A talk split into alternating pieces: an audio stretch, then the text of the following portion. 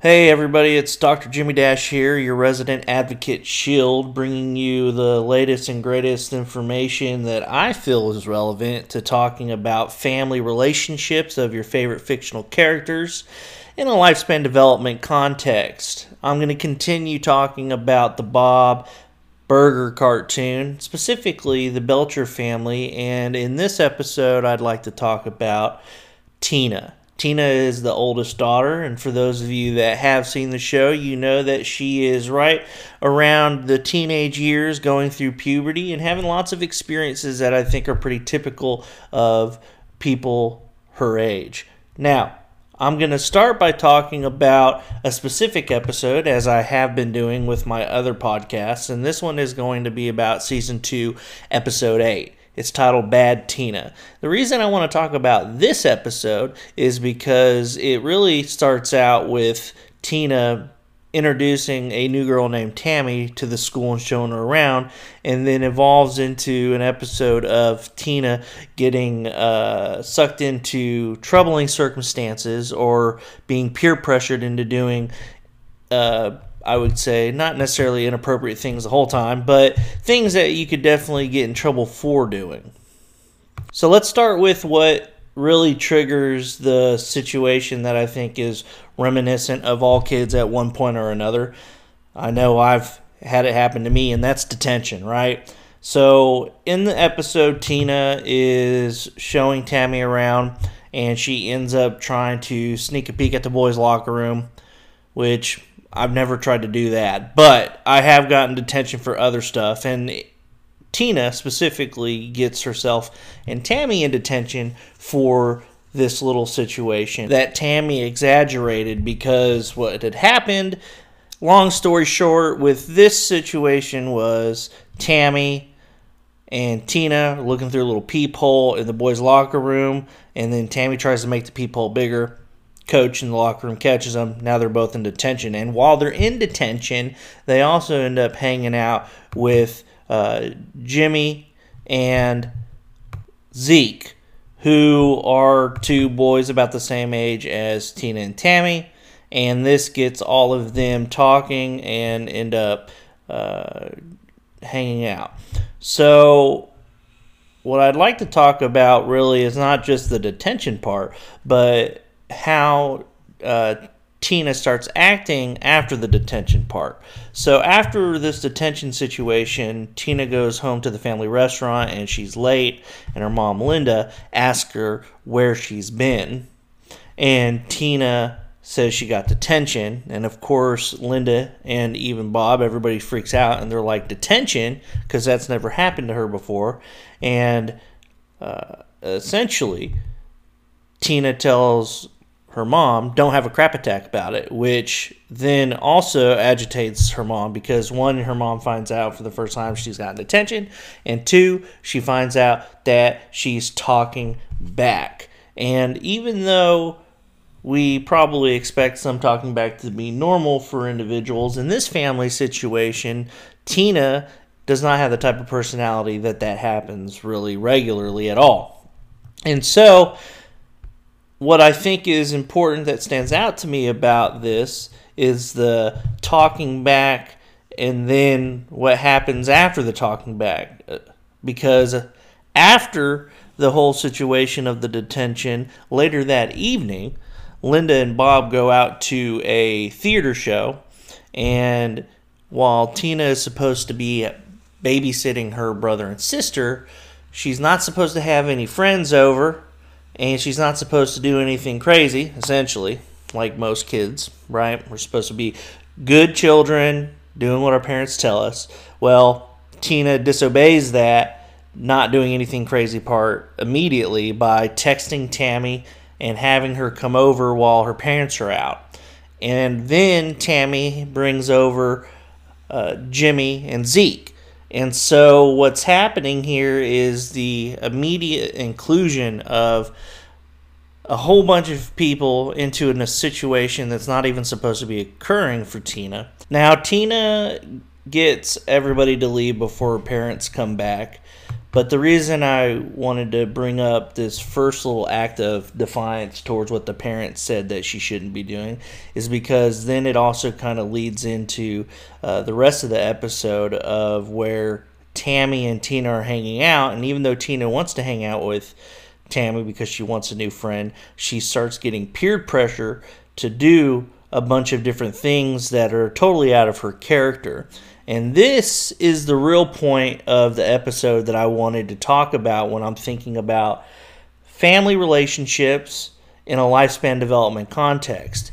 In my opinion, I feel like this lifespan development event is really the event of Tina becoming a teenager who is now having a new group of friends that are impacting her social development. And in turn, this event is changing how she normally would act around not only herself as a person, but in front of and with her parents. And so, what's really noteworthy to think about real life situations is probably peer pressure and the fact that we all deal with it, especially at a young age.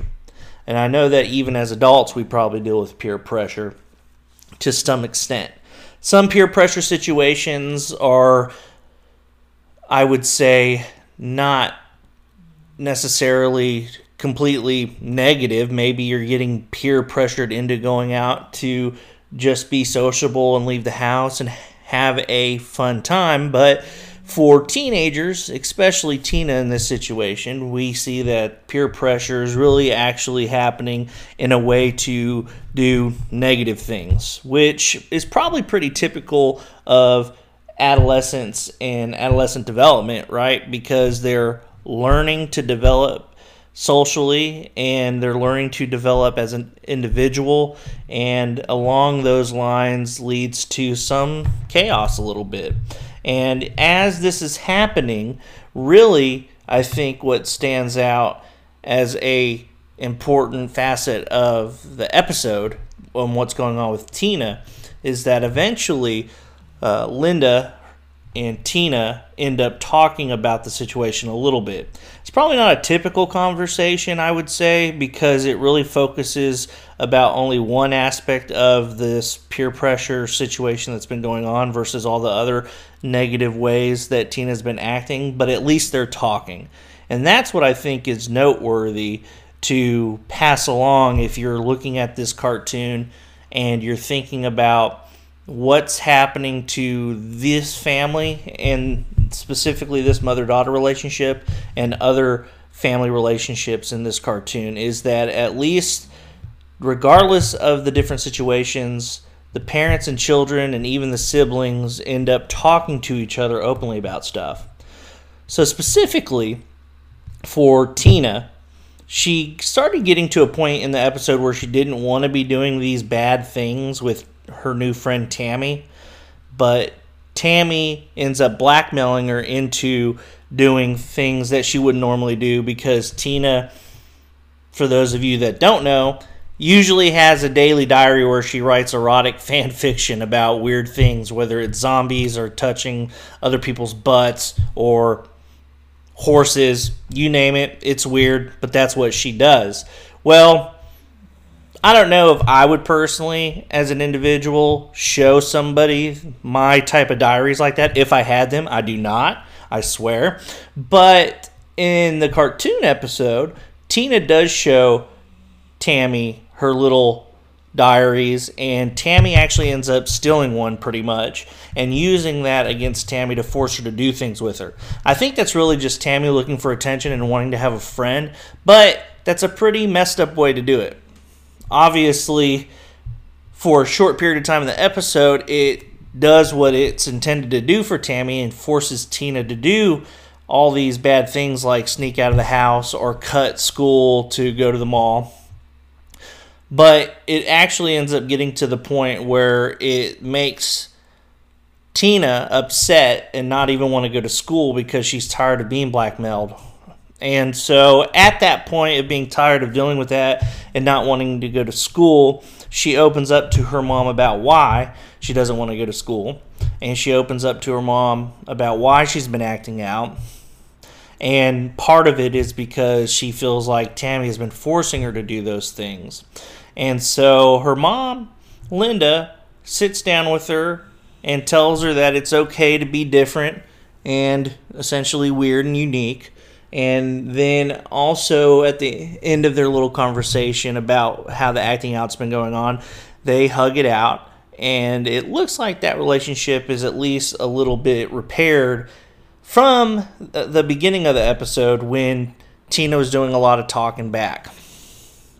I think that when I think about peer pressure and what's normal about it, I don't want to say that it's normal to just have peer pressure all the time, but it is normal for uh, children and adolescents to uh, force each other into situations, so to speak, uh, just because that's human nature, in my opinion.